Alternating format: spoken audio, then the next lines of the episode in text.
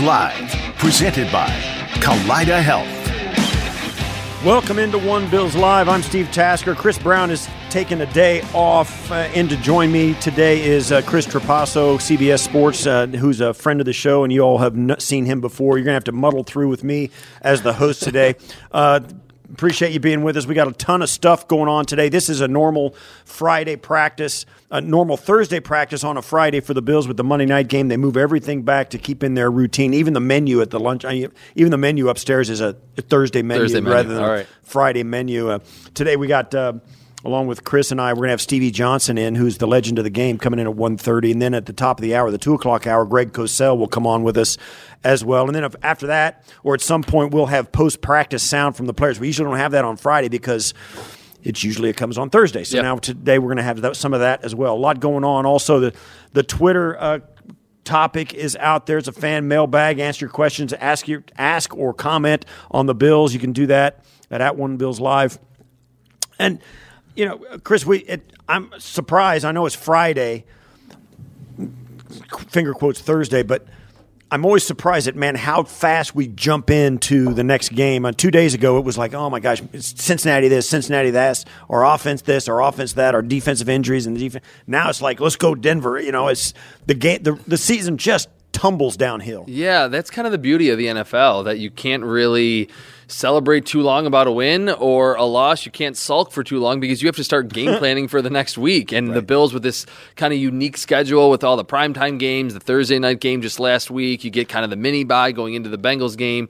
And now entering that crucial stretch, not only because of the teams that they play, but just the second half of the season. That uh, so many teams, and a few of them uh, Bills teams during the drought, started off really well in the first half. It's really how you play November, December, January. That's kind of Yeah. become the new standard for this Bills team that they certainly want to get off to good starts in September and October, but they understand and the Patriots were so good at this throughout the entire Brady era, playing your best football down the stretch starts right now in the second half of the season for the Bills. Yeah, and before we get into the Bills Broncos neck deep into it, um, you know, did you did you catch? By the way, this this week's game against the Broncos is presented by Independent Health. Independent Health, you deserve the red shirt treatment. Before we get into that, did you see any of the game last night? The Bears A little. Panthers game. What's funny about that is I think sometimes, and, and I'm, I'm not trying to, to generalize all Bills fans, but sometimes you see the Bills recently, they've struggled in the first quarter, first half of games offensively. The defense is giving up more big plays than ever in the Sean McDermott era.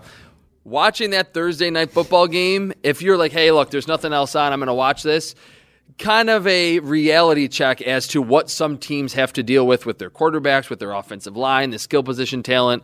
So I think it was a good reality check for any Bills fans to say, hey, look, even Josh Allen and the Bills maybe not operating as good as they have in the first half, better than about 90% of the teams out there, even when they're not at their best. Right. I, you and I were talking before we came on the show, and we, we, you know, it was a tough week for Bills fans because of the Cincinnati game, and mm-hmm.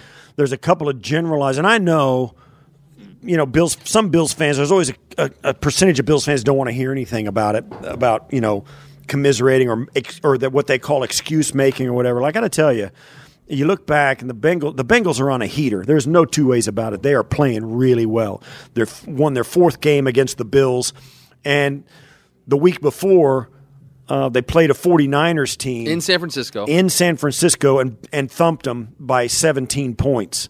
it's a good football team. And they're good, yeah, Really good football The team. Niners are a good football team. They were, you know, before that they were everybody's, you know, darling. Um, they let's see here, the Niners.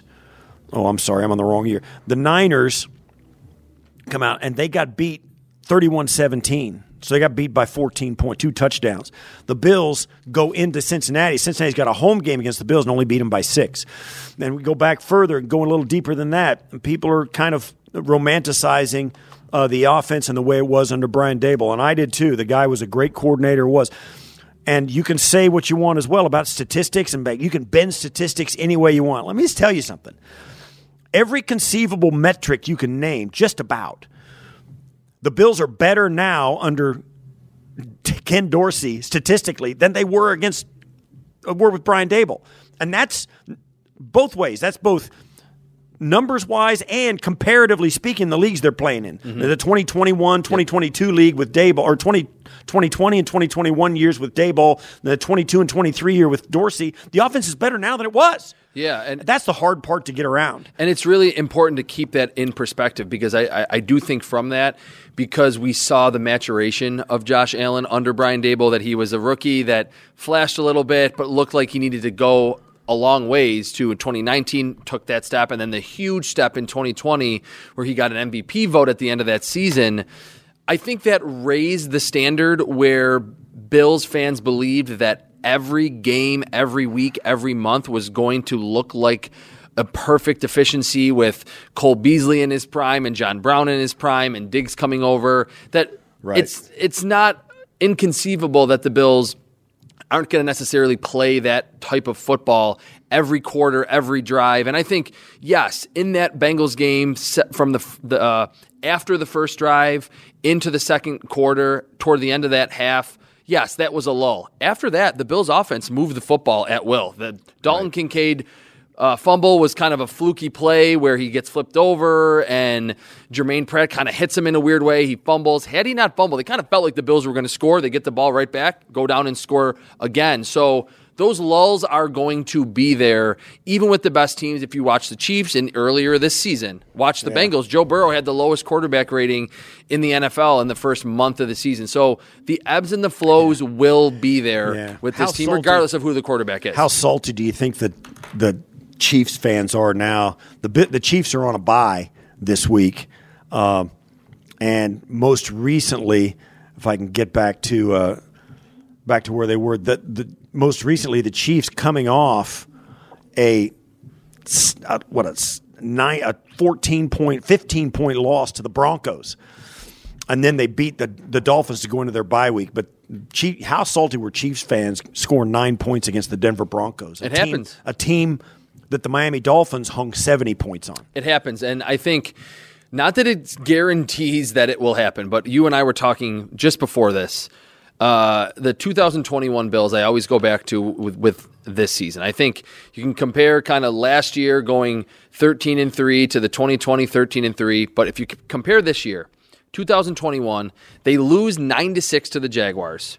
Then in December, they lose the wind game to the Patriots 14 to 10. The follow and everyone was down after that. The following week, they get down huge to the Tom Brady Buccaneers. Josh Allen storms that team back. They get to overtime. They kind of there's some bad calls late in that game. Stefon Diggs doesn't get called for an or a defensive pass interference on him. There's one on Mike Evans in overtime. They lose that game in overtime. The Bills are seven and six. Then they're seven and six, and the rookie year Mac Jones Patriots are kind of knocking on the door to maybe unseat the Bills and have that Bills AFC East reign be one season. After that, they win four in a row, and we know that, and we all Patriots kind of were among them, yeah. we're, we're would agree that that was the Bills' probably best chance to get to a Super Bowl with how they demolished the Patriots in the wild card round, and of course the 13 second game against the Chiefs in Kansas City. So the Bills know that, and I think the leaders on the team, the guys who have been there, Diggs, Davis, Josh Allen, certainly Ken Dorsey was there for all of that. Certainly Sean McDermott. They understand. Look, we we don't want to be five and four at this point, but playing our best football starting in the second half of the season is more important than anything else. They've done it before. Yeah. they've done it before, just two years ago. We thought about this too, and we were having a conversation about how you know the, the best case scenario and worst case scenario, and how and how it might roll out when you looking back at the beginning of the season when the Bills were you know the Bills were good. I mean, no question. They walked into New York, and uh, and you know Josh was hyped up and turned it over. And they lose to the, the Jets. Then they win three in a row. And I mean, they look good doing it 38 10, 37 to 3, 48 20. So they look good doing it. Now, then in these last six weeks, it's been a loss and a win and a loss and a win and a loss. So they're coming out of this. And you think back to what would happen and when you want, you think back to what the expectations were. Certainly, we want to win every game when you start the season. But you're playing the NFC East with Philly, Dallas, uh, Washington, and um, Giants. and the Giants. And you're thinking, okay, that's a tough. Then you're also playing the AFC West with the Chiefs, with the Chargers, with the Broncos, with the Raiders, and you're thinking, okay, all right, you know, it's it's kind of a gauntlet of a schedule. you have throw in- Cincinnati. plus, you got Cincinnati and Jacksonville mixed in. It's tough. so it's a toughest schedule. It's a it's a first place schedule, no question about it. So you're thinking, man, the one seed is going to be hard. They can still win the division, the AFC East. If and really, what it's going to come down to is the three division games. You would think mm-hmm. they do that. Everything's still in front of them, but they got to get the point where they got to start clicking again, like they did in weeks two, three, and four. They Yeah. got to find something that's there and go. And I think most Bills fans know it's in there. It's frustrating not to have seen it yet, but I think like you and I, it's like I want to. I, I this team, even though they're in eighth place in the playoff run, this is a playoff caliber team. They're. I've said it since 2019, since 2020. They are really hard to beat it's true. we talked about it yesterday with Chris. Chris Brown. Every game is like self-inflicted one point one possession loss. They they've had I think only two games where they've lost by more than one score. Bengals Right. game in the playoffs and the Colts. yeah, Uh, 45-15 when the Colts came back after getting put out of the playoffs last Yes. year. Yeah. So those are the only like to beat the Bills, and it's it's really the case with a, a lot of the best teams. You don't see a lot of times where the Chiefs lose like they just did to the Denver Broncos. If they lose, it's usually by a field goal, by four points, by a touchdown. The Bills proved against again in Cincinnati, decimated with injuries, a bad start again on offense. They lose that game by six points. One of the things that got us through the offseason was the fact this team was 13 and 3 last year. You throw out the, the Bengals games, they never, you know, um, they lost three games by a total of eight, Eight points.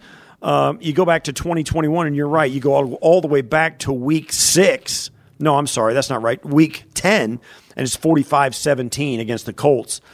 That's it. Every other game in that every other game in that season was also one of those you know, One-score one games. score games. And this is not to say that I think like everything is perfect with the Bills. They should be completely complacent and, and happy with five and four.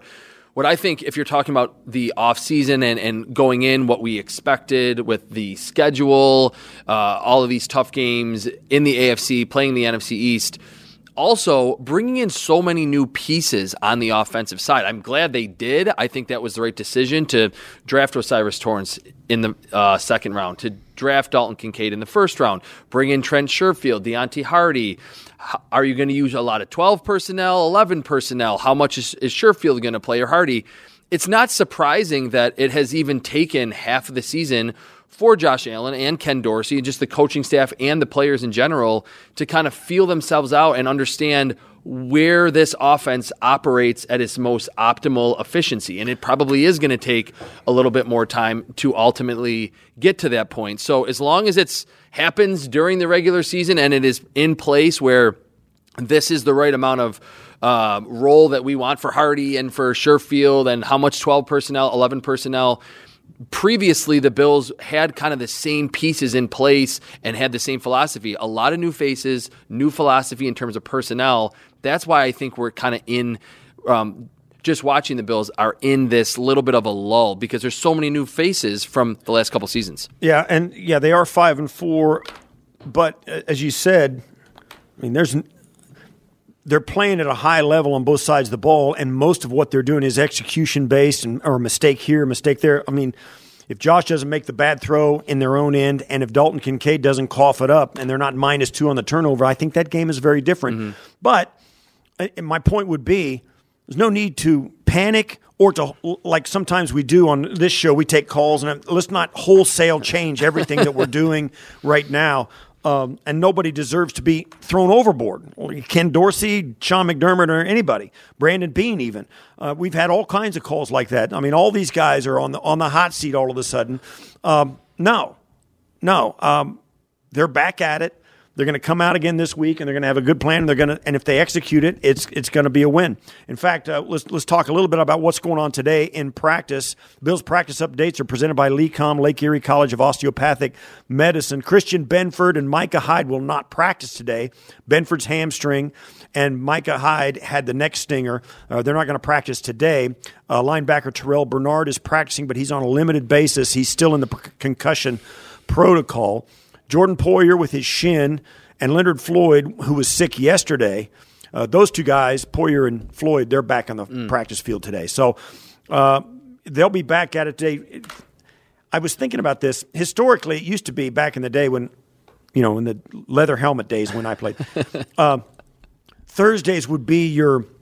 I'm sorry. Wednesdays, you'd come out after a Tuesday day off. You come in fresh. You get the game plan. You go out on Wednesday and you throw in the the run game and all of that stuff, and you get the you know the first and 10, second and 10, second Installs, and you know installs, and then Thursday was the throwing down. You come in on third down. It'd be third down, third and long, uh, all of that stuff. Friday was a situational with goal line, short yardage. I, I don't know if it's like that anymore. Mm.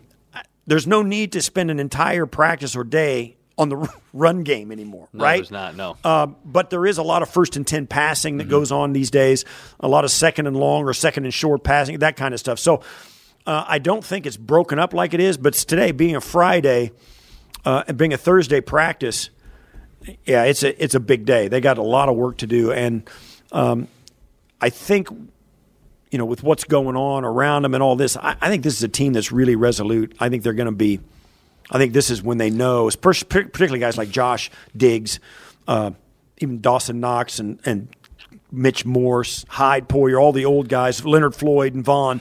Those guys are out there going, "Hey guys, this, we're good. Let's go. Let's shift gears here and let's let's bear down." And I, I think that's kind of the attitude. And two things there. I, I think to get a little bit healthier, I need like to not have Benford and Hyde practicing maybe a little bit concerning, but even in the concussion protocol for Terrell Bernard to be limited, uh, Poyer and Floyd to be back as full participants, I think is big for this defense that we've talked about a lot. Any Bills fan understands how decimated with injuries that unit has been. And like I mentioned, they have allowed the most explosive plays in the NFL, which is like the antithesis of what Sean McDermott has preached and what the Bills have executed. They've been one of the best teams at not allowing those explosive plays in the Sean McDermott era when you have a team that is a lot more healthy than what it is now. Having said that, I thought the job that a lot of these stand ins and backups did in the second half against that Bengals team to Right. only allow three points, you suddenly throw Dorian Williams in there, the rookie, and it's him and Terrell Bernard maybe playing out of position, and you don't have a completely healthy Von Miller. Micah Hyde goes out in the middle of the game, and suddenly Taylor Rapp, who is really only signed to be your third safety, comes in to allow that offense to only score three points at home, especially in a game where, like you mentioned, Cincinnati came in on a heater. They scored 21 points in the first half, looked like they were going to score every time they touched the football, to then even get more decimated with injuries in game and only allow three points in the second half. I thought that was a job well done by Sean McDermott, scheme wise, and some of these backups who are starting to get more experience and more confidence, and the game is slowing down for them. I think that bodes well for this team that is injured on defense as we get through this second half of the season. That if you're throwing a guy in there, he's not deer in headlights. He's been on Sunday Night Football in Cincinnati in the second half, things like that. Yeah, and you get into this. excuse me. You get into this, and as we get deeper into this season, and then closer to this Denver game, and you start to dissect what Denver has done. This certainly got off to a historically bad start, particularly on the defensive side of the ball. Two weeks ago, you know, they held the Chiefs to nine points, uh, which is, I, I think, a feather in their cap, no question about it. Uh, but I think one thing that they have struggled with is, they, is pass protection. The Denver Broncos have struggled mightily in it. They only threw the ball 19 times against the Chiefs, and they gave up pressures on like 40% of those. Uh, you know, on 40% of those snaps that they were trying to throw the football on. So Russ Wilson has been under a lot of duress. If you go in there and can stop their ability to run the football and force them to throw it, you're going to get some sacks on Russ. Uh, conversely, their defense also forced five turnovers. Yeah. Um, That was a big is- reason that they won that yeah, game. that is an enormous reason they won it. But it counts. yeah. And you got to give him some credit for that. And you can say what you want about Pat Mahomes. He has not been a turnover machine for most of his career because he's made so many good, you know. Yeah, yeah, yeah. But he's not afraid to try it. And I think in those games, I think sometimes Pat Mahomes kind of says, "Listen, I'm gonna, oh, I'm just gonna throw my way out of this. Let's go." Yeah, yeah, yeah. And, and he just, and he just, and one time, and this time against the Denver Broncos, it didn't work. Yeah, I think this is kind of a throwback game where, like you mentioned, it's uh, stop the run. And we're in this modern day NFL where it's really stop the pass first and then worry about the run later. But Russell Wilson was the most sacked quarterback in football last season, 55 times. His sack rate last season was 10%. it's at 10% this year, which is very, very high. So you're right. I mean, it, it's an old school type of game.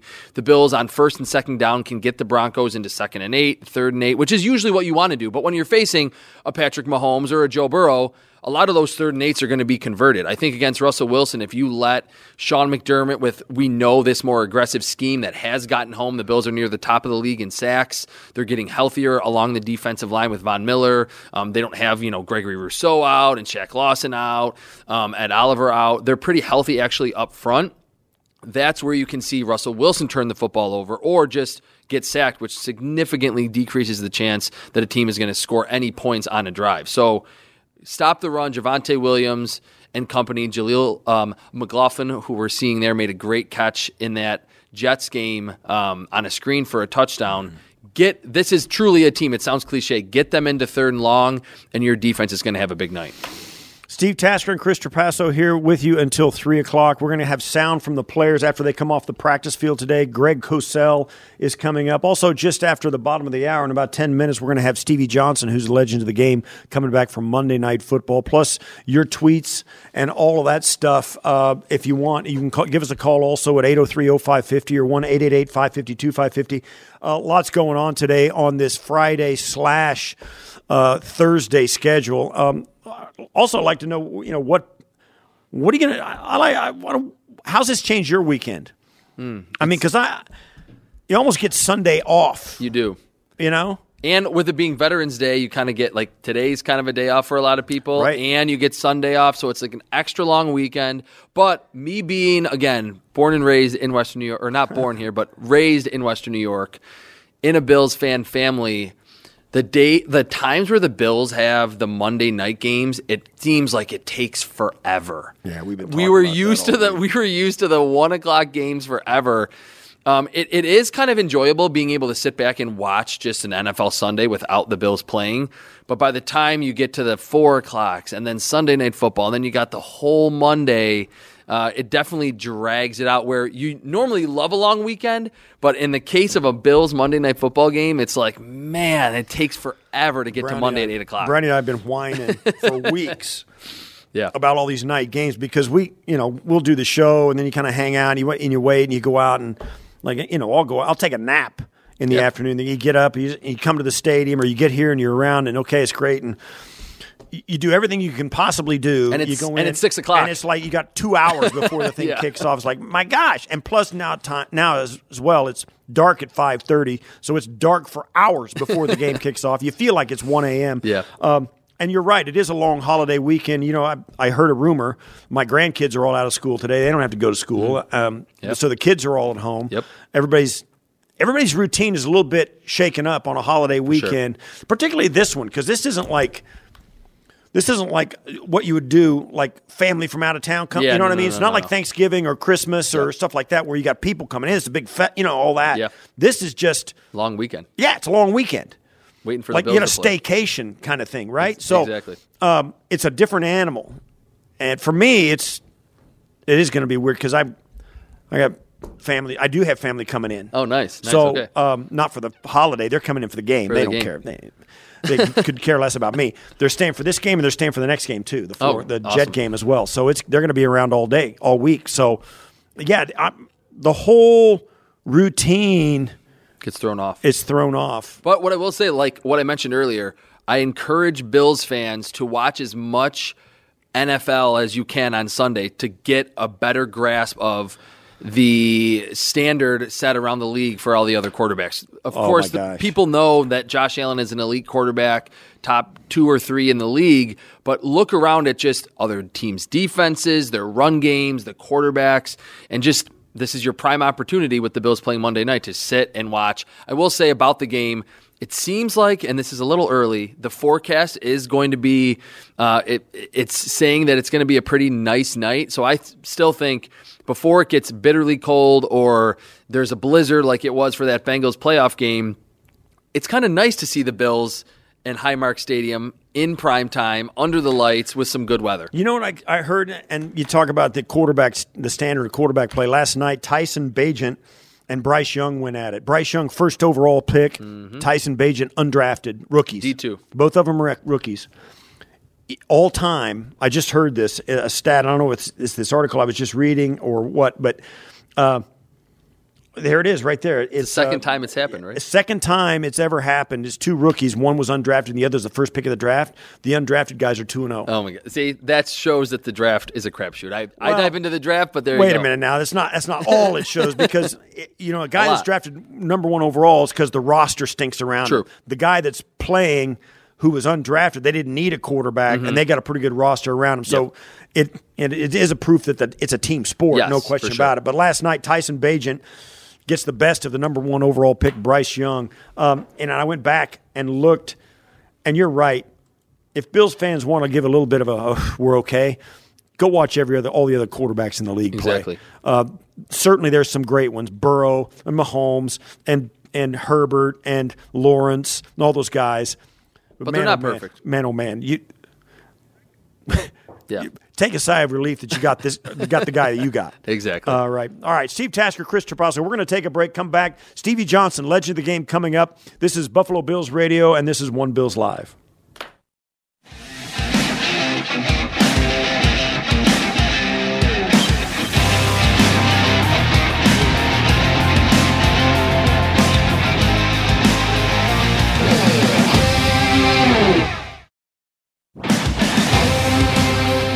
Welcome back to One Bills Live. Steve Tasker, Chris Trapasso. We're going to take a phone call from Stevie Johnson in just about two seconds as we get him up.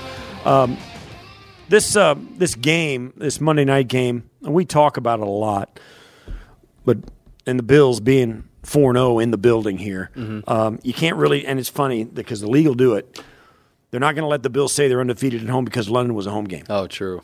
So In the stadium, though, four and oh. in this stadium, they're 4 0. And I'll say this since this latest version of the Bills with Sean McDermott and Brandon Beane, and now Josh and, and Steph and Von, all this building is tough. it's it's a step above. It really has become a step above. Have you do you get a chance to go to other places and watch?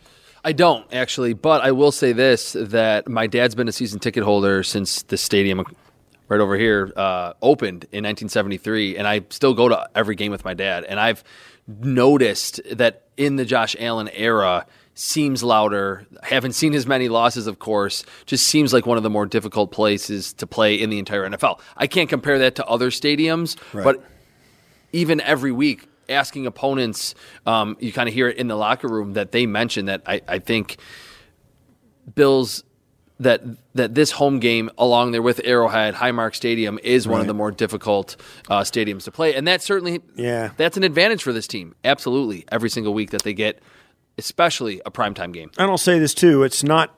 It goes with it goes without saying, but you need to add it in. One of the reasons it's a tough place to play is because the teams are really hard to beat. Um, same thing with Arrowhead. Yeah, true. You you'd hear it once in a while when they when they stunk for a long time, but once they got you know when Marty Schottenheimer was there, they they you know started to turn around. And now, of course, with uh, with Big Red over there and Mahomes, their Yep. the place is off the chart. You don't hear it too much about Mile High Stadium. It used to be that was the hardest place ever. Well, they had John Elway and Mike Shanahan. Yeah, that helps. helps. Yeah. Um, a lot of it has to do with what they have to cheer for, no question.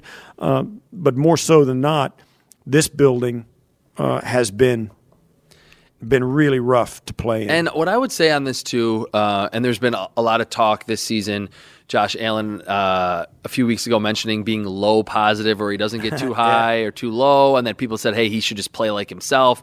Comes out on Thursday Night Football, plays what I thought was almost a flawless performance outside of the tipped interception against the Buccaneers. Allen operated as surgically as I've seen him in the NFL. To be a quarterback like jo- to have a quarterback like Josh Allen as your guy. I think more than any other quarterback, maybe in the league, he feeds off the crowd. That there are those quarterbacks that seem very stoic. They get to the sideline. It's almost like it doesn't matter if they're home, away, in London, wherever the case may be.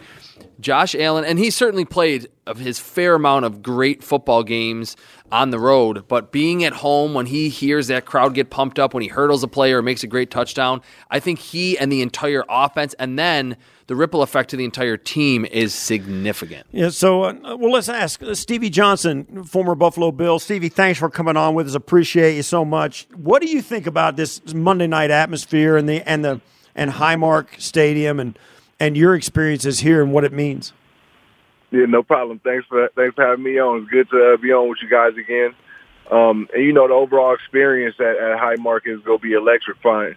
You know, uh, from my experience, it was it was already cool, but you know, coming back and being legend of the game um, last year, it was something totally different. So, um, for from a fan's perspective, you know, it's to be a great time. It's to be a show, and you know, from a player's perspective, I feel like we're to get to business tonight on Monday night and um, get back on track to you know making this big push.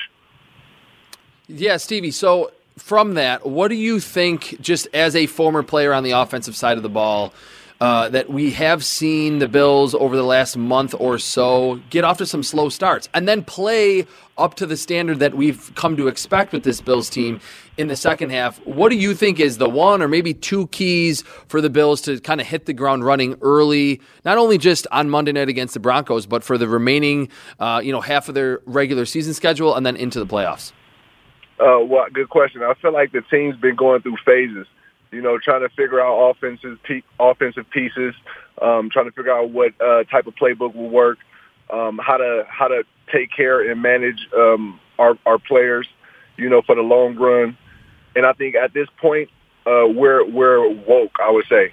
So if we just play our play our game, you know, play who we know we are, you know, play how we know we can play, um, utilize whatever playbook we need to, uh, we can still be dominant, you know, and, and I feel like it's a, it's a wake up call, you know, at this moment, at this point of the season, because, you know, we lost the teams that we felt like we should have won early. Um, and we've lost it, and we lost the teams that we know we'll see later on if we make this this this push.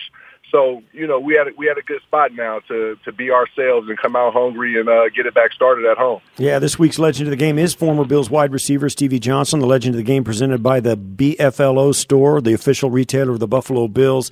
Stevie's going to be at the BFLO store in Williamsville on Sunday from one to two and you can enter to win a $250 BFLO gift card and a football signed by Stevie. Enter at buffalobills.com forward slash BFLO. Stevie, you're right. I mean, that, this team has got a big engine under the hood. I always use that analogy, and sometimes it's hard for them to get it started. And you know, a lot of fans think have have called into us and, and made the assertion that it would be better, and I think fans would feel better if they would just go faster. Mm. Uh, they would pick up the pace, go no huddle, do it. Yeah, everything you can think of. What are your thoughts on the difference between going no huddle at a fast pace, or at least no huddle and going up to the line of scrimmage and then calling the play, even if you take the whole play clock, uh, go no huddle, so you get a longer look at the defense and you yeah. can pick and choose your play. What are your thoughts about what kind of some of this stuff that people seem to have the idea that will make a you know give the offense a spark? Yeah, no, that's that's that's a good uh, point right there. Good analogy uh, that you put together because I personally I love it as a as a player. You know, as a receiver, you go to the line and you can kind of see one, two, or three options of what the movement uh, the defense is doing, and then you know when you got a we already have elite quarterbacks, we have elite positions, uh, skill positions everywhere. So I think the roar of the crowd saying, "Let's do this, let's try this, let's try," because we know we have all the pieces to do it. So um, I would say this to combat that, though. I think we'll try it. They're probably doing it at, at practice. Um, they're probably getting prepared for all of it. They they hear us. You know, I feel like they hear us. Um, and and we got the stars to do it. You know, it's nothing holding us back. You know, I think it's just um, a matter of time and um, utilizing at the right at the right time. You know, um, right now we're still figuring it out. We're still figuring pieces uh, our pieces out everywhere you know, um, dealing with things that, that doesn't have to do with, you know, the, the, the, the, the play per se. I would say like through injuries, you know, trying to fit people in. You know, it's a lot that we're going through. Uh, no excuses, but I think we're able to do all the things that the fans are requesting, and uh, I think it'll show in, in time. All right, Stevie, you were always famous when you played with the Bills for kind of being that freestyle player that when in a time in the league where Wide receivers had to run very specific routes on a certain amount of steps and break toward the sideline eight steps after. You were shaking guys at the line with basketball crossovers. And famously, with Ryan Fitzpatrick and Chan Gailey, it was like, hey, just go and get open. Talk to the listeners about how important it is for a quarterback that in Josh Allen has become an elite quarterback, unquestionably, in the NFL Talk about how important it is for him to just play football. I know that sounds cliche, but just maybe even lean on some of the backyard stuff that he did with his brother uh, back in California and at Wyoming and early in his career. That for as good as Josh has been from the pocket this season, talk about how important it is to have that extra element of just having fun and playing football. Yeah, it's it's very important. I think that's just getting back to the basics and uh, and who we've seen him to be as he's grown to who he is now. You know, we've seen him be that rebel player, that backyard football player. So we know it's in him. Um, you know, we it's, it's just we got to take a lot of other things into into the account. You know, what else is going on in his ear, like with you know check downs, throw it here, or protection. You know, a lot of other things happen. You know, um, so now because you know there was a phase when he was doing really well and um, doing risky things, and we and people were saying, hey, just go down or don't run or don't take that. You know what I'm saying? So it's always going to be something, you know. But the whole fact of getting back to the fun and, and going up there and playing football with your boys is very important, and that's and that's something that they should listen to and should hear because as a as a star player, you're as good as your star is. But then if you got another star, you just hey let him be a star too, and then that's that's what what made Fitz so good all around the league he wasn't just trying to make the play for himself. You know, he knew he had other star power and let them do do their thing. You know, and that's what um, you know. What, what I think we're getting to now when we have uh, Cook, Kincaid, Gabe. We got Diggs. We got to feed our boys first. You know, um, but you know, it's all it's all timing and then situation. So, you know, it, it, that that's where the, the team come in at. Now we got to talk about defense. You know, is it a situation with field position? So we can only do so much, I would say. But um, you know, getting back to the backyard football, I think they're there. You know, it, it's pretty interesting that we talk about we talk like this with um about adjusting the offense, and our offense is pretty much like a top ten, top five defense. Our quarterback is top five in the league. I feel like. You know, it's just more evolution to go. So I'm, I'm excited for it. I'm excited for Monday night. All right, Stevie, when you get in town, do you know yet? Yeah, I, I get in tomorrow. Tomorrow night, I'll, I'll be in. Is there any? All right, give me a quick quick handful of stuff that you got every time you come back. What do you do? Are there people you see, certain people you see? Are there things you do, places you go? Yeah. What are they? Yeah, yeah. That you can yeah, share with actually, us. yeah, actually, uh, I always go check out our, our wheelchair football team. Right. As a matter of fact, you, you know, it's salute the service game. So shout out to them. Shout out Mr. Wheels and One Leg Day. Um, I'll be at everything vintage. I got some friends in the community. Um, Buffalo go. You know, we do things like comedy shows and um, and fashion shows. Um, and then, you know, I, I usually uh, take care of the business with, with all my, my business with the Bills. So um, I kind to get both both worlds, get in the community and do my professional thing. Is there any place that you like have to get food from, like Bar-Bill? Were you not a Bar-Bill guy, or any pizza? Like, where are you going to eat when you're here? Uh, it's usually at, at La Nova's or Elmo's. Okay, Um, all right, yeah, Yeah. good Yeah, choices. I, I, I recently went to Elmo's. Um, again, it's been a while, but um, mainly La Nova's or, or Elmo's. Those wings at Elmo's is crazy. Cannot There go wrong. man. Perfect. Yeah. Stevie, Yeah. thanks for being on with us, man. Travel safe. We'll look for you on Monday Night Football. One love, brother. See y'all later. All right, thanks, Stevie. Steve, uh, legend of the game, Stevie Johnson with us here. Uh, we're going to take a break, come back, and we're going to do this. Excuse me, Mr. Tasker. Uh, we got some entrants for that. Uh, we solicited fans to submit their questions uh, or their requests for a story from me. Uh, because I'm an old guy and I got lots of them. Winners are selected at random. They'll receive a premium mystery box of signed items. It could be stuff from like Bruce Smith signed photo, a Steph Diggs signed jersey, uh, Jim Kelly replica helmet. Uh, there are rules that will, that apply, but you can visit buffalobills.com forward slash uh, set ta- uh, TSE Tasker buffalobills.com forward slash TSC Tasker. That'll give you the rules. And uh, I appreciate it. We'll do that after the break. Steve Tasker, Chris Trapasso on One Bills Live. We'll be right back.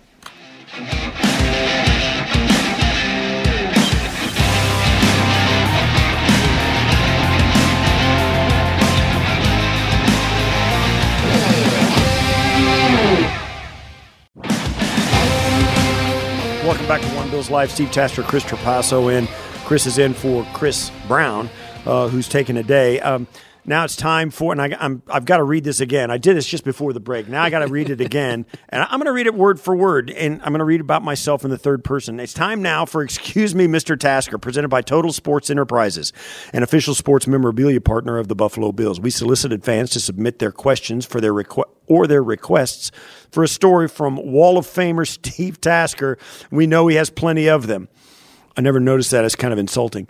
Winners selected at random will receive a premium mystery box of signed items. This could be a Bruce Smith signed photo or a Stefon Diggs signed jersey or even a signed Jim Kelly replica helmet.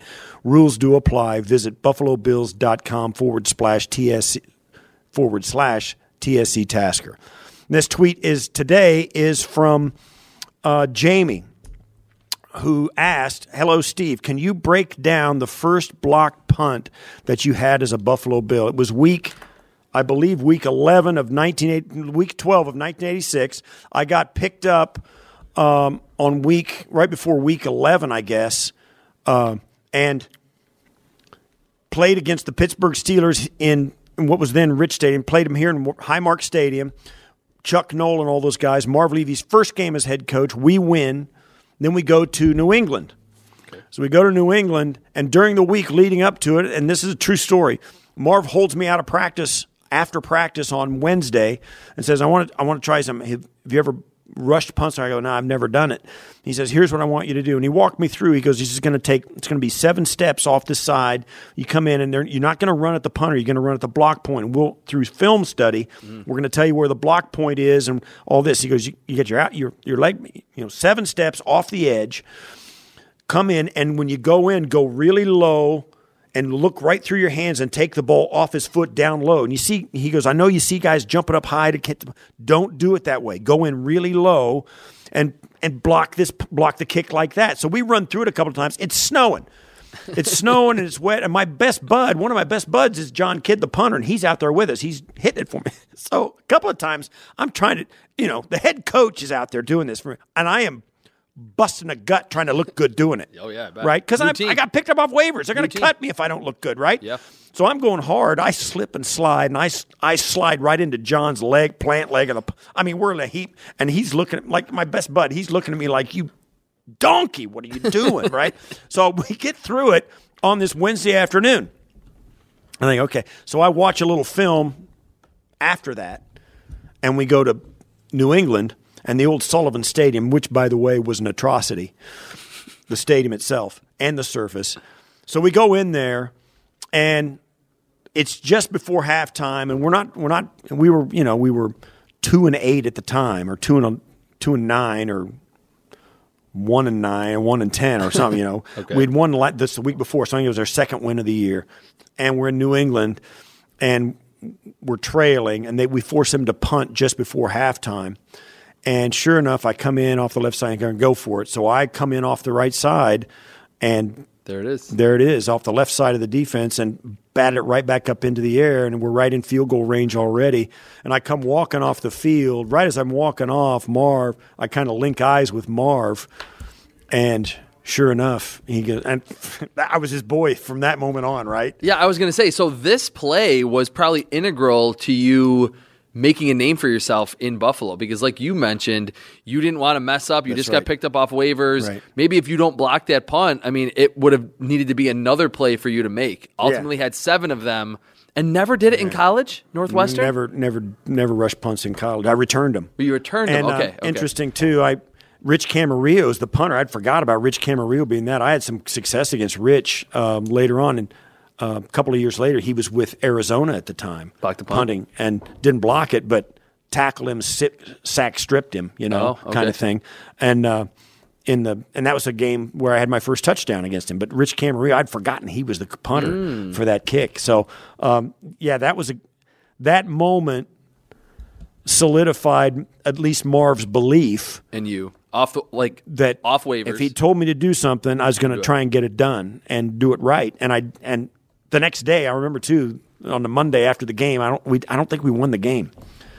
He brought it up in team meeting and said, "Listen, we he'd never done this before. We coached him, and here it is, right here. It gave us a chance, and it did. So I think that as much as anything was like, okay, I'm going to give this kid, uh, you know, a longer leash. And what I think was is so interesting about that is that they picked you up off waivers, and they Marv Levy had the intuition to say this guy at this size with this athleticism is probably the perfect Right. guy to Yeah. be rushing punts for you to ultimately block seven of them in your career. You were coachable and you were again the, the right type of athlete at the right size to be really good in Yeah, that and really Marv, special area. Marv had told his staff. He told me this years later. He told the staff on Monday when he took over for Hank Bullough. He walked in and the, it was Hank's staff, and he oh, said, yeah, "Listen, sure. guys, we're kind of our roster set. We're not going to get any better on offense, and we're not going to get much better on defense, but we can get better right away on special teams." Hmm. Uh, one reason was Hank Bullough was really old school. He had no special teams coordinator, no special teams coach. I mean, Eli Pitts did the punt team. Uh, somebody else did the That seems crazy to me return. today, And, you know, each each position coach had a different aspect of the team, special teams, and you know, Marv said, "Listen, we're we're not, we're not going to do that anymore."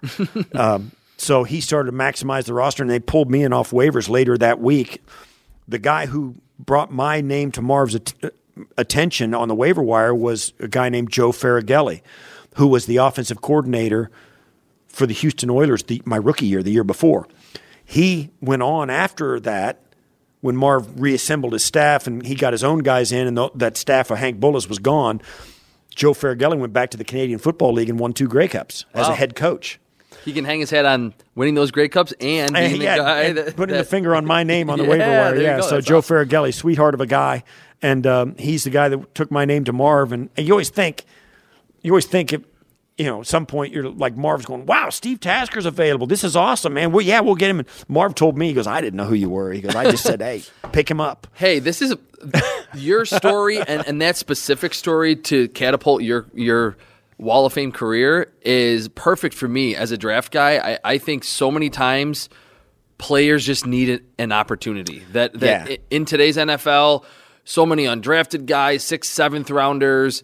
They don't play very well in that first landing spot, and it's uh, hey, they're a sixth rounder. They can't play. They get picked up off waivers. They block a punt, and they become a Wall of Famer with that second team. I, Steve is the perfect example, and that story is a prime example. Sometimes it's just all about the opportunity and being able to get one, even if you're not a marquee draft prospect or a big ticket item in free agency. Well, it's like we just said, you know, and, and before the last segment ended, that you know this the the game last night. Um, you know, Tyson Bagent, undrafted, Exactly. beats Bryce Bryce Young in a game in their rookie thought? seasons. Who'd have thought? Um, yeah, opportunity is the key, and uh, and being ready for it when it happens. You kind of spend your life preparing for something that may not happen. I did the same thing in my broadcast career for for CBS. Yeah. Um, you always prepare 100% of the stuff so you know, but then when the game starts taking off, you don't have to use any of that. Mm. But when the game goes 63 to nothing, then you have to you dig all that out and you have to start talking about everything but the game.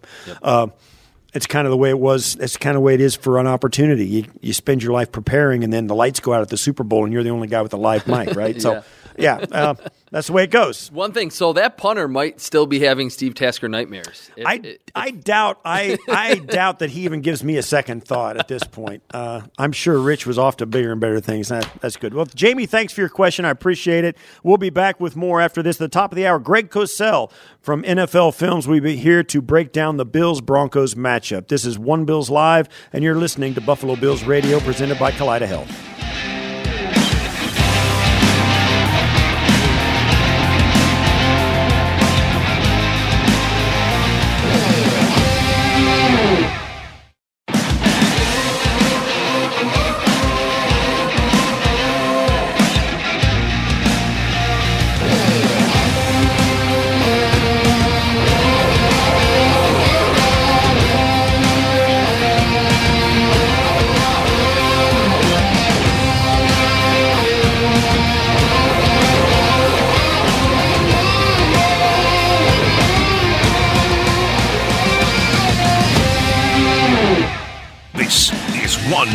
Live, presented by Kaleida Health.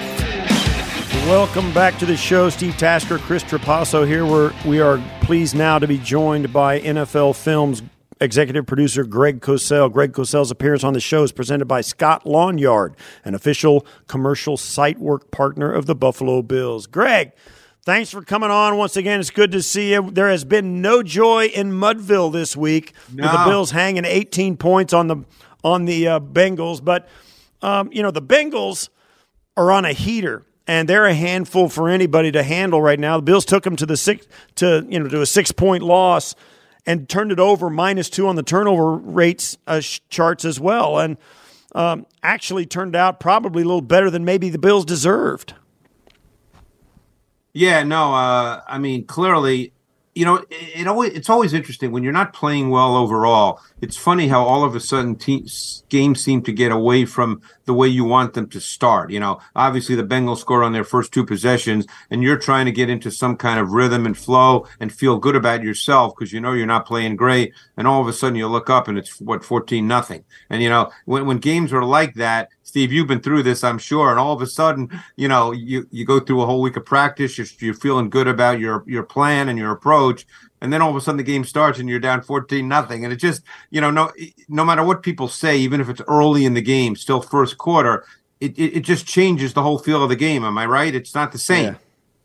That's right. And um, as you get as this game took off, I mean, it really got hard for them to get off to any kind of a good start when, you know, they went down, uh, and the second series, Josh comes out on the first play and throws the interception. All of a sudden, you're off the field again. You don't get, you don't see the football again after your first drive until eight and a half minutes or eight less than nine minutes to go in the second quarter. Yeah. So you've really squandered the entire first half. Yeah, no, that's true. Um, you know, it's, I mean, I, as you know, offensively, this team was really, while they, they've been good on defense the last number of years, clearly, um, and the numbers suggest that. I always felt like over the last three, four years, they were really an offensive team, you know, that they, they could put up 30. I don't want to say with no problem. I'm, not one of those people that believes in the NFL, anything happens, you know, easily or at will, as some people talk. But this was a team you felt almost every week could put up 30, could put up more that uh, and they made big plays in the pass game and clearly that's one thing certainly over the last five weeks where i don't think they've scored more than 25 points in any of these games the last five weeks you just have not really seen big explosive plays in the pass game. Now that's down big time in the league overall explosives in the pass game but the bills were so based on that i thought anyway just and and you guys know i watch every snap. I, you know, I've seen every snap for years and years and years. You know, that's something you always sort of took for granted that there would be big plays in the passing game, and that's not really happening right now. Greg, in watching the Bills this season, there was so much talk before the regular season started about 12 personnel. Obviously, Dawson Knox's injury kind of puts that on the shelf for a little bit. And early in the season, uh, Knox wasn't really contributing in a big way. Kincaid, the rookie tight end, was making some plays. As Knox has gone out, and the Bills' offense hasn't really been humming at that normal efficiency. Uh, they've been in a lot more 11 personnel with Kincaid as Yeah. the only tight end on the field. Moving forward, and maybe after next week when Knox should be back from injury, in what you've seen, what like what do you think the Bills are like? How are they at their best? Is it in 12 personnel? Is it in 11? Is it up tempo? Is it huddling to give Josh Allen more time to kind of diagnose before the snap? What have you seen on film that seems to be the best course of action for this Bills offense philosophically and personnel wise moving forward? Boy, Chris, you just threw a lot out there. I feel like I have to write a paper in a college course now. And it's due there, now. there was a lot there that, that could be addressed. yeah, we, I guess was a I guess what I mean is what do you think what do you think is it 11 personnel or 12 personnel Well, that the Bills I think it goes more? beyond a personnel issue. Let's put it that way. Okay. Um, I think that you can be successful both ways. I mean, clearly both Knox and Kincaid are athletic enough where they can detach from the formation. Mm-hmm. So you can be multiple with your formation looks out of 12 if you choose to be, if that's the way you want to play.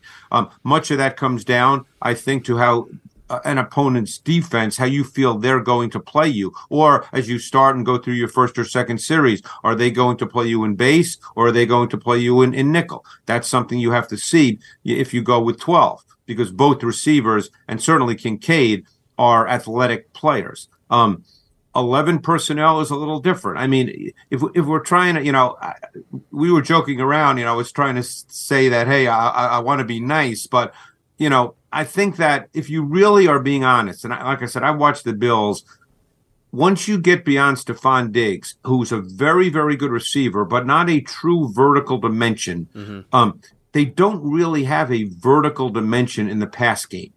And at some point, what that means is you've got to scheme and design route concepts that attack the field at all three levels. Um, okay. Again, I, I, I think you don't see a lot of that on tape you, you know, and that's something I think they need to do. I feel like uh, when I watch the Bills now that their offense is condensed, and you know, I'm not in the meetings. It's I'm not. It's no knock on anybody in the building. I'm not there. I'm just telling you what the film shows. It's a condensed looking offense. And when you say that, uh, you know, no question, when you're throwing the ball to you know the the rookie tight end Kincaid as much as they are, and it's been interesting because in the last couple of games, Josh, it, Josh is really efficient. I mean, he's leading the league in yeah. completion percentages.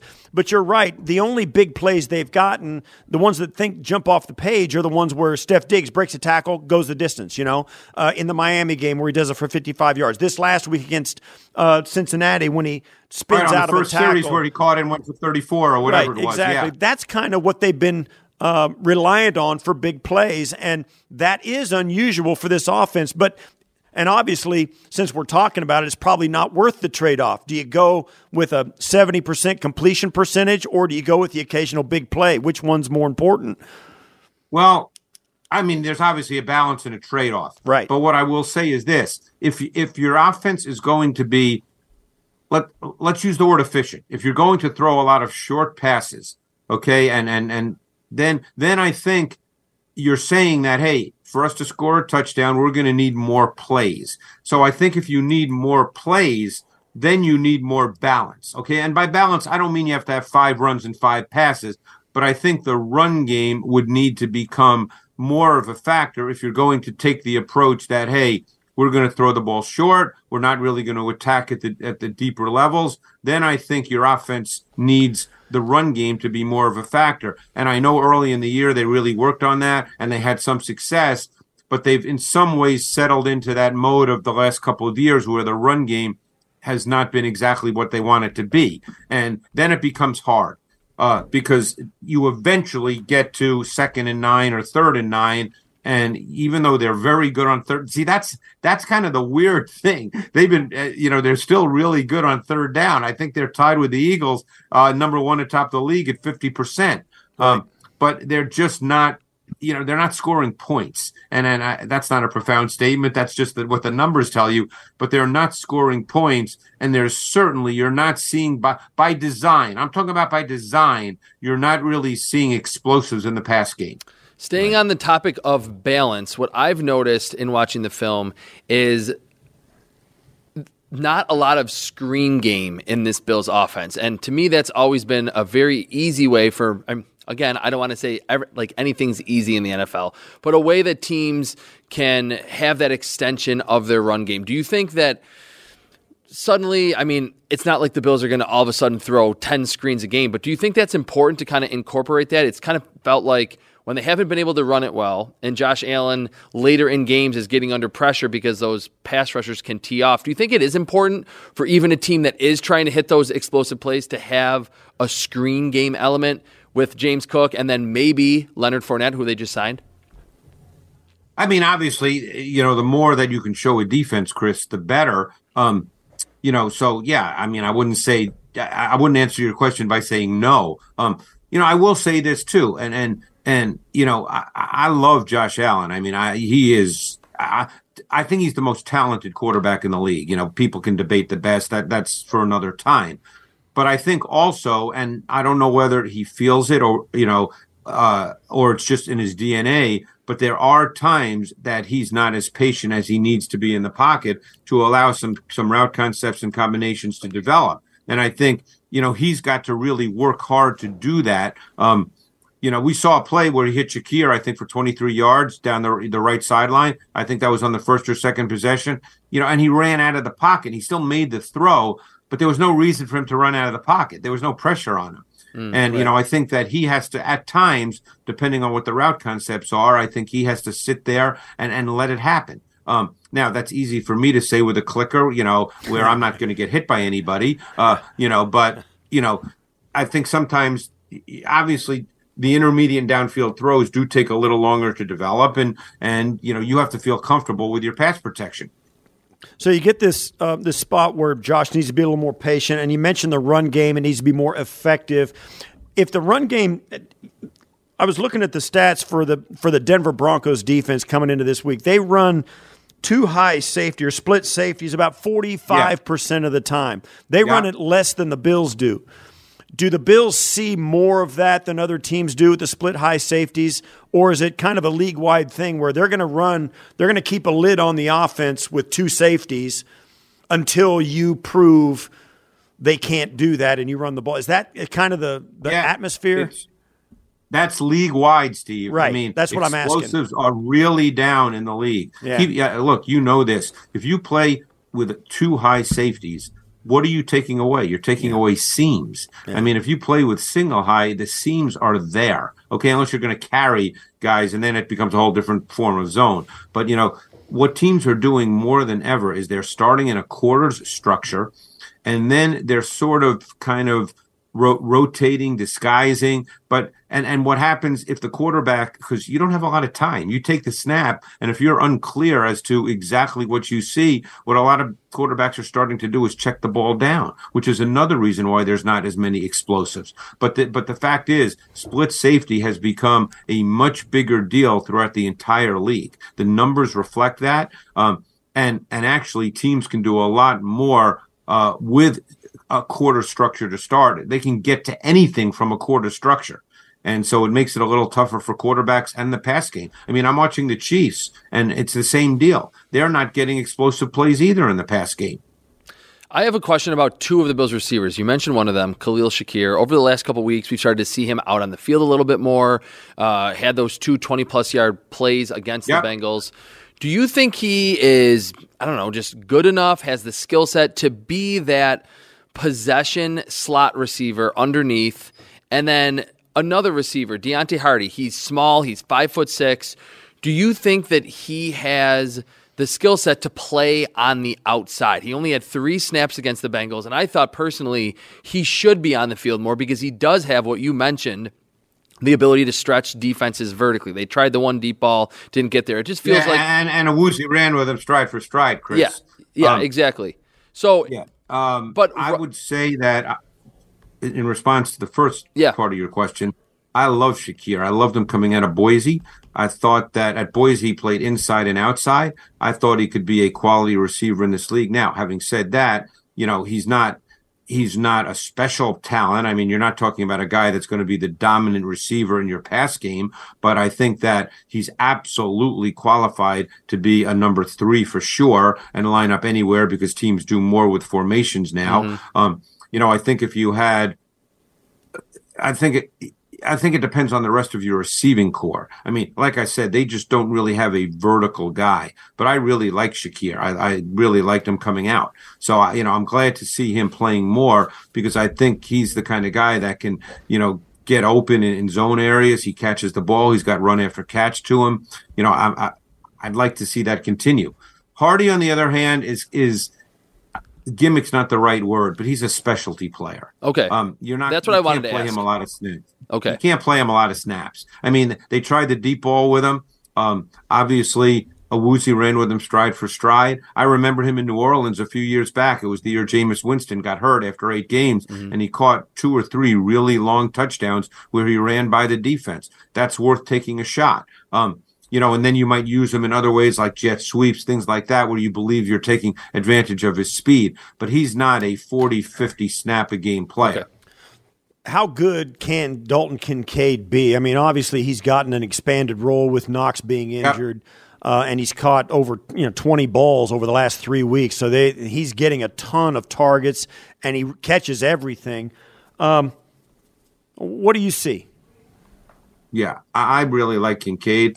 Uh, he was another guy I loved coming out. Um, you know, now to me, the next step with him, because he does have this ability, is to, you know, sort of expand um, the route concepts, get him a little more on on intermediate routes. He certainly has the speed to to run the seam and w- run wheel routes, you know, things of that nature, which we've seen a little of. You know, I think you want to keep working in that area, but he's also a really good safety valve, the kind of guy. You know, in an ideal world, he's the kind of guy that when it's third and seven, you throw it to him and you get nine and you get a first down. You know, he's that guy as well. I think he can be a, a complete receiving tight end. He's he's got all those traits. Um, so you'd like to think that his role will continue to expand as well um, as you go forward because he certainly can do it. Um, but they just need, you know, it's funny sometimes when you watch a team uh, on either side of the ball, you know, and I've seen this because I, I, you know, this is what I do. I, I pretty much watch every team, and sometimes you just see them get in a little bit of a rut, and I can't quite figure out exactly all the reasons. You know, you can talk about them. You know, obviously I'm not there in the meetings, but they, just it just feels to me watching their offense like it's just in a little bit of a rut, like they're trying to figure out how to get out of it, and they show flashes once in a while, but it's just not quite happening the way they want it to happen. Yeah, one last uh, question for me, and I'll I'll make it straightforward. Uh, Gabe Davis, is it the lack yeah. of production? Is it he's running too many clearing routes where he's just like not really in the progression technically?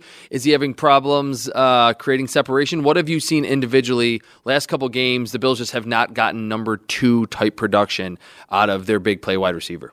Yeah, and and you know, I would answer that, Chris, with the, by saying that he's been there for a number of years now, and essentially and and and all, all I can say is is ultimately what the results are. Okay, I don't know how it's all put together, but the results indicate that he's you don't know what you're going to get from Gabe Davis within the context of the passing game week to week. Mm-hmm. That is not a knock on Gabe Davis as a you know as a player, but he's the way it plays out on a weekly basis.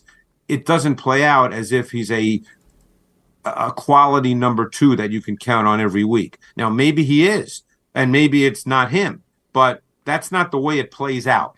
And okay. they need it to play out that way. Right. Give us your synopsis uh, at first glance, and maybe you know from this side of the game uh, for this Monday night game between Buffalo and Denver. Denver coming in. Um, yeah, they're coming in uh, off their bye week. Are they, off their bye off week, their bye two week. straight wins. Um, They'd beaten the Chiefs the week prior. That's right. and they, really good defense. Really right. good defense. Got five turnovers off the Chiefs. Chiefs held yeah. the Chiefs to nine points, which is unprecedented. And I, and as as rough as it's been here in Buffalo Bills country after the Cincinnati loss, I could only imagine what Chiefs fans were talking about in Kansas City after scoring nine points on the Broncos defense that gave up 70 to the Dolphins. So, what, you know, what are your thoughts about this Denver team coming into Buffalo in its in its current moment? Yeah, they got a they have a lot of young, explosive edge rushers. Um, they've got you know they got uh, Browning from Ohio State, who's in who's now become a, a full time edge player. They've got Bonitto from Oklahoma, who's an explosive athlete. They've got Cooper from Ohio State. Um, they're these are three guys who are really good off the edge. They're explosive athletes. Um, they've got two linebackers in Jewell and Singleton who are just savvy kinds of players. Um, and you know they're they're a quick, fast defense. They've got a great corner. It'll be interesting to see if it's a true matchup because uh, Patrick Surtain may be the best pure corner in the league. So it'll be interesting to see if they match him up on Diggs. Obviously, they move Diggs around a lot, so he's not going to be matched up to him on every single snap. Um, but if he lines up outside Diggs, uh, that'll be a matchup that would be fun to watch. But they're kind of a young defense with um, a lot of juice to them and uh, they're not an easy defense to play against. What about offensively? That Russell Wilson we talked about earlier in the show. His sack rate is at 10% again after he led the league with 55 sacks last season, had the most sacks in football. That game, beating the Chiefs, super impressive. You mentioned everything defensively, the five turnovers. What, has the offense been any better the last couple weeks, or have they really been riding the defense, beating the Packers and the Chiefs? Yeah, it's more the defense, Chris. I mean, they're trying to run the ball with Javonte Williams, who's a real strong runner. You need to get bodies to him because he can run through people. Um, Wilson's been up and down this year. Uh, you know, he's he's obviously made some throws. His, see, here's a classic case where his numbers look really good, but if you watch the tape, it, it, that's not what he looks like on film. But the numbers are good. Um, and certainly he can be good. You know, he's he's had success in this league. Um, you, you have to get people around him. You have to make him break down. He'll break down quick. He's not the same athlete he was, you know, five six years ago. Um, so you know you need to do that. I mean, it's really important in this game to get people around him real quick because you know he tends to break down. He's smaller, so there are certain things he just can't see. Um, but they're going to try to run the football. I mean, they're they're that's kind of what they do best at this point. And Javonte Williams is is a is a tough guy to deal with. He's a strong, physical, powerful runner. Greg, thanks so much. Greg Cosell, NFL Films, a senior producer. Thanks for spending time with us, man. We'll see you again next week. It's always a treat. Thanks, Greg. All right, guys, appreciate it. Thank you so much. All right, Greg. And before we uh, actually take a break here, we're going to go to the podium. Ed Oliver, defensive tackle for the Buffalo Bills, is speaking to the media. Let's go take Ed right now. This been? Uh, it's kind of different. We're a little bit later in the week, and uh, normally today is a fast Friday, but we out here just working. Good, feel good outside. Nice little uh, breeze and overcast, so the air conditioning is definitely on outside. So we just out here working. So I mean, what what? How do you get out of this funk? I know you're going in. You've been here for quite a while, right? And yeah. yeah how do you deal with this roller coaster? Win game, lose game, win game, lose game. It's, it's kind of new. You know? just, just for us as a as a defense and as a whole team, the first on defense, we got to do our part as a D line. We got to get back to having the negative plays, the sacks, the TFLs, and uh, obviously the takeaways. When we get back to that, it makes everything a whole lot easier, a whole lot better for not just us as a D line getting our mojo back, but just for the whole team. So I think if we just start by uh, everybody on the D line doing our job, starting with me. Um, I think we won't be in the funk for long. We'll just go back to our winning ways, I guess. How much was that toe injury impacting you, and like how how much better do you feel now? Uh, uh I mean, it's just a honestly, it's just day to day. Some days feel better than other days, but uh, man, like I said at the beginning of the season, a healthy Ed Oliver is a bad. You know what I'm saying? So just me have trying to get back to being healthy so I can be dominant as I want to be on uh, Sundays is just that's everything. I've been grinding in the training room trying to get get myself back right. So I'm I'm feeling a whole lot better than I was feeling. So hopefully I can get my rep count back up and uh, get more opportunities and obviously because I'm a I'm a guy who who needs first and second down to be effective on third down. Just coming coming off the bench for just third down was kind of affecting me uh, with the rhythm and everything. But hopefully me getting my rep back rep count back up and being more of a factor will help me, you know, put the quarterback down and tackle the running back in the backfield. You know, just get my mojo back. And mojo, you got five sacks already, man. Yeah. Season, you know, uh, you know how how um, how would you rate yourself mid-season? A, a healthy Ed Oliver mid-season. Uh, like I said, man, I got five sacks. I need uh, three more to hit the center. So that's the only thing on my mind. And then after that, everything after that is is just extra on top. So right now, that's I got uh what we got nine games left. No, seven, eight, eight games. What eight? Yeah, this ten and then seven. So I got seven to get three, and then anything past that is is uh is just good money. But I mean, that's just my, where my headspace is at, and just go out there and affect every game and wreck and cause havoc, and obviously get uh get uh one of my main goals is get Von on the board. Uh, cause he ain't on the board yet, so just get guys on the board along with myself, just giving guys layups and alleys like always. If it's not me getting the sack, you know what I'm saying, just causing havoc and uh, creating team success. Do you have a goal like that with something like Von oh, I, this goal is for my teammate, but I can help him if I open up other things? Yeah, like uh, last week we had a, a, a, game called, and I mean, he just missed it by a little bit. I think Phil and, uh, Phil and Flo end up splitting it, but it's like, damn, I'm trying to really, really trying to get him on the board, and uh, I know he, you know, once you get that one for a guy like him, it, they just like a snowball effect. So just trying to get him on the board, uh, get everybody around me on the board, and uh, when everybody's eating, everybody's rushing, that's when the plays really start to to pile up, and they sacks kind of just fall in, and big plays just kind of just fall in when everybody's doing their job and just rushing. So we just we just keep that camaraderie and make sure everybody eat. It, it makes it a whole lot easier. As you watch Von, you feel like he's getting closer and closer and closer. Definitely you you can see it in practice. Him just getting more comfortable and the way he moving, and it, it's coming. And I'm gonna, I'm gonna help him get there too. As you know uh, Flo more and more. What is he like? Like, what is when you mentioned camaraderie? How does he fit into this room? it, it's hard to explain Flo because he don't talk a lot, but he do talk a lot, and he quiet, but he funny, but he he reserved, but he not reserved at the same time. So he he a, he a funny guy to put into words, but he's just been a great veteran presence, especially at the DN position, uh, providing sack production, TFLs, things like that. He's been a very productive guy. Uh, been a great guy for uh, Greg and AJ to uh, learn from, and the young guys to learn from, along with Von. Just a good veteran presence. He's been in the league for a long time, and he is definitely for a reason. Make a Linval Joseph's debut last week, and how can he be an impact guy? Yeah, I seen, yeah, I seen it. That's a big mother. They- that's probably the biggest human I ever seen. Literally behind second, uh, well, him, him, and then Big Phil. When I saw somebody that was bigger than Big Phil, I said, "Oh my God!" And then that's when I got to meet him. And he really just a, he's just a gentle giant, a, a good guy to be around, good veteran presence. Uh, j- somebody I can learn from. He got a couple of moves I can take from his game, even though he way bigger than me. But uh, he got a couple of moves. He just got savvy at the game over the years, so it, it's good for me to just learn from him and take a couple moves from him. Yeah.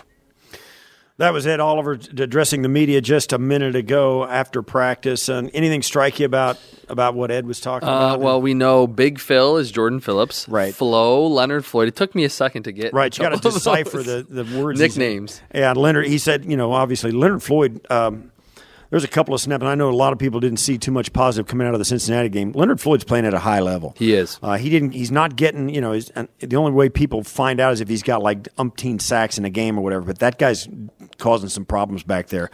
Uh, is playing really well. And Linval Joseph coming in off the couch, like uh, like Ed said, he's a he's a big body. And I was talking to. If you notice this, there seems to be a niche market of guys like Leonard Four- Fournette, um, Flo, um, Linval Joseph, um, a little bit like Josh Josh Norman. Yep. Uh, but those are just the Bills examples. There are other examples out there. There are guys who are who would you would think, hey, he might have something left in the tank, who are kind of waiting for the opportunity to kind of parachute in to a contender. Uh, we saw it, and we've seen it in years past. And parachuting in midway through the season because maybe their bodies aren't ready to go through the rigors of Hey, I training, get it. training camp. Exactly, Steve would know. Training camp and September, October come in in November, and you're basically hoping to play November, December, January, and a game in February, and you can still get quality production out of them. Linval Joseph was good on the Eagles last season, and to going back to, to Ed Oliver, he said, you know, a healthy Ed, Ed Oliver is a bad man. He and, and he is playing, I think, his best football. Yeah, he's playing well. All three downs that he's played in his career. Beyond just being healthy, I think an Ed Oliver next to a big body, a Star Lotulelei, a healthy Jordan Phillips, uh, Linval Joseph, I think that is really what is needed for the up the field pass rusher that Ed is to really be accentuated in this defense. All right, we're going to take a break after the Ed Oliver sound and the Greg Cosell uh, visit. Uh, we appreciate that. We're going to come back. We're going to have a little bit of mail from the OBL Friday fan mailbag for today. We'll be back. This is One Bills Live on Buffalo Bills Radio, presented by Kaleida Health. We'll be right back.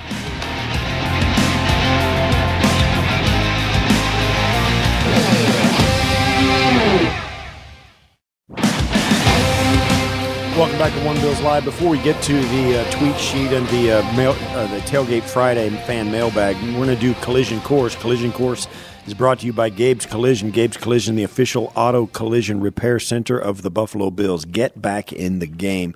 Collision Course. I, for us, I think for me, it's going to be about the Bills pass rush against the the Denver offensive line. Their front four against the Denver's uh, offensive line.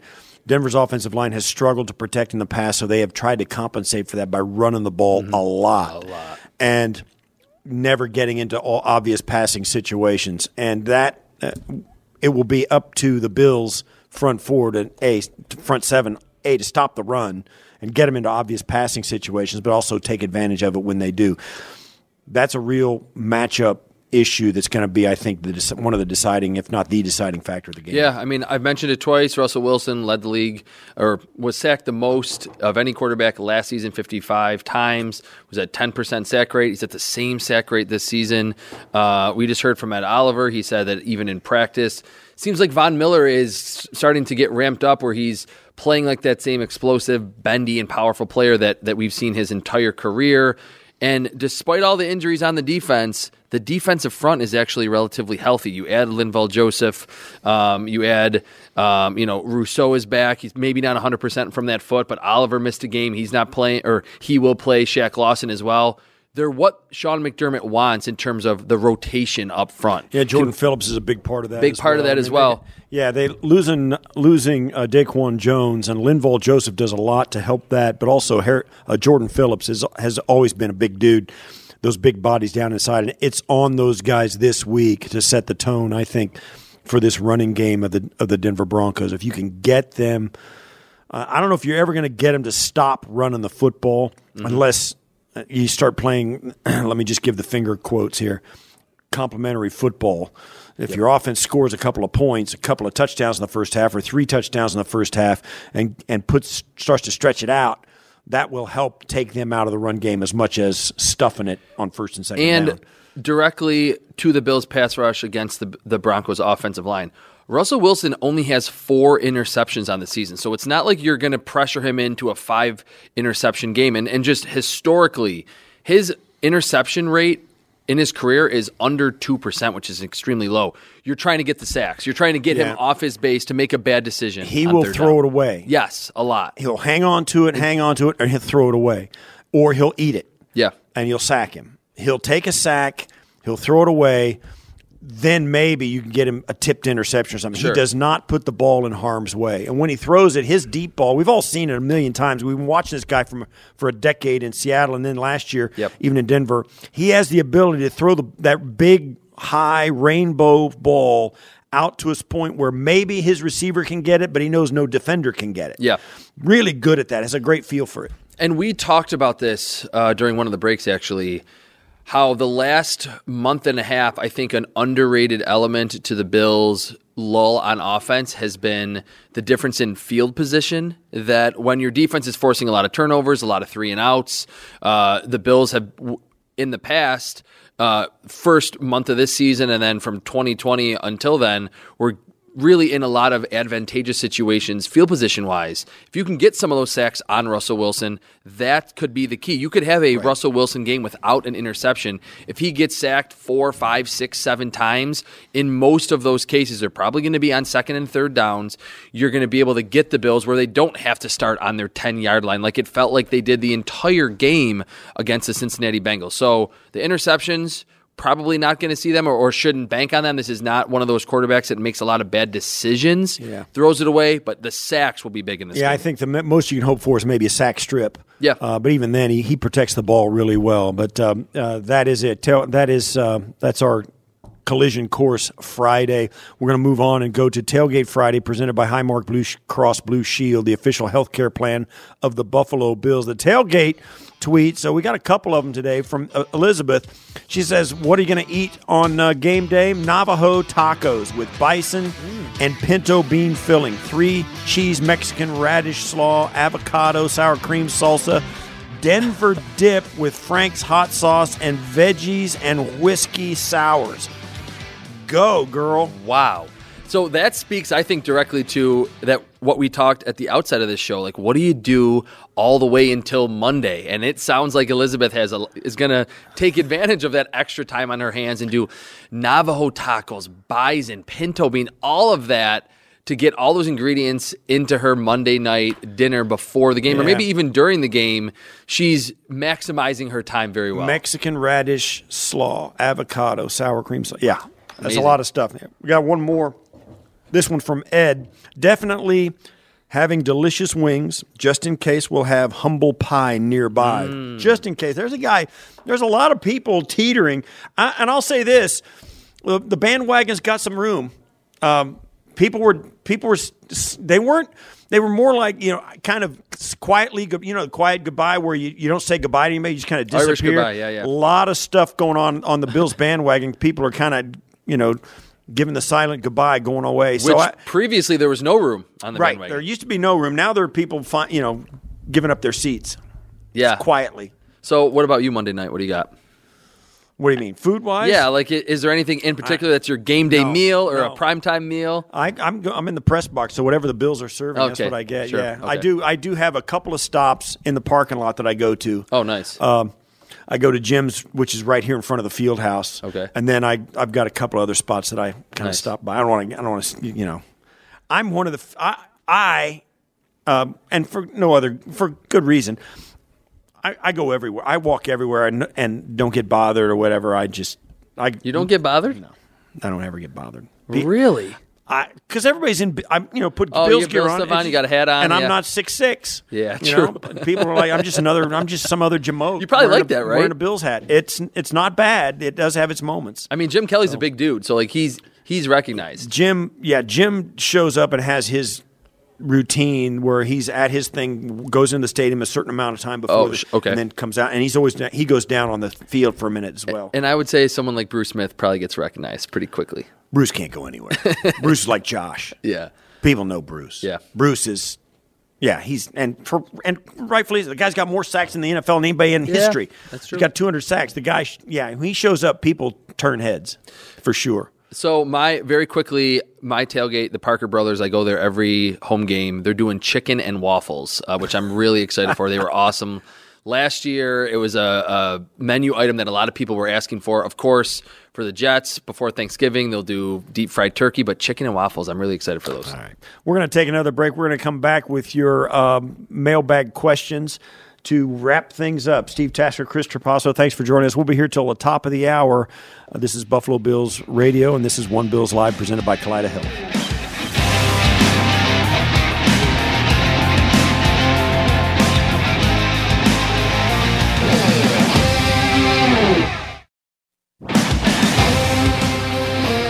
Welcome back to One Bills Live. It's now time now for Vision to Victory, presented by Atwal Eye Care, the official eye care provider of the Buffalo Bills. Chris, tell me about the Bills' offense and their the way they're going to win this game, if it happens. spreading around the football. We saw it a lot against the Tampa Bay Buccaneers, which probably to most fans and to me was the best that we've seen this Bills offense operate over this three and three stretch over the last six. That doesn't mean Stefon Diggs has two catches. At, like everyone only has a, a few catches, but getting Kincaid involved again, Josh Allen running the football like he did here on that touchdown against the Buccaneers.